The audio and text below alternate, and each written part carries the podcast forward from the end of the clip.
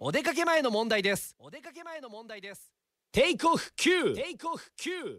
おはようございます。高橋正澄です。えー、昨日、おとといの土日はですね、モビリティパーク伊豆の国市にありますキャンプ場でラジラファンミーティングインキャンプ企画ね、えー、開催いたしまして、本当にたくさんのね、えー、リスナーさん、こう、キャンパーの方が集まってくださり、もうすげえイベントだったんですよ。これ2回目だったんですけど、やっぱり1回目より2回目っていうね、で、また来年も開催したいですねって、このモビリティパークの社長さんも言ってくれて、もうほぼほぼ3回目、来年の開催も決まって、まあ本当にいろんな方とのこの交流ね、で、その写真を撮ったり、こういろいろイベントで遊んだりですね、楽しい、えー、2日間でございましてイベントのね、えー、メッセージもたくさん届いてるからまた後ほど紹介するにして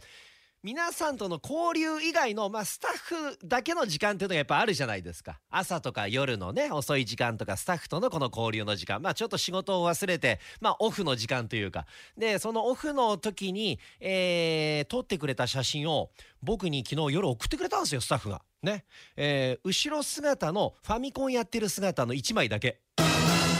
俺のオフショットそれ1枚しかないんですよ。ファミコンやってる後ろ姿。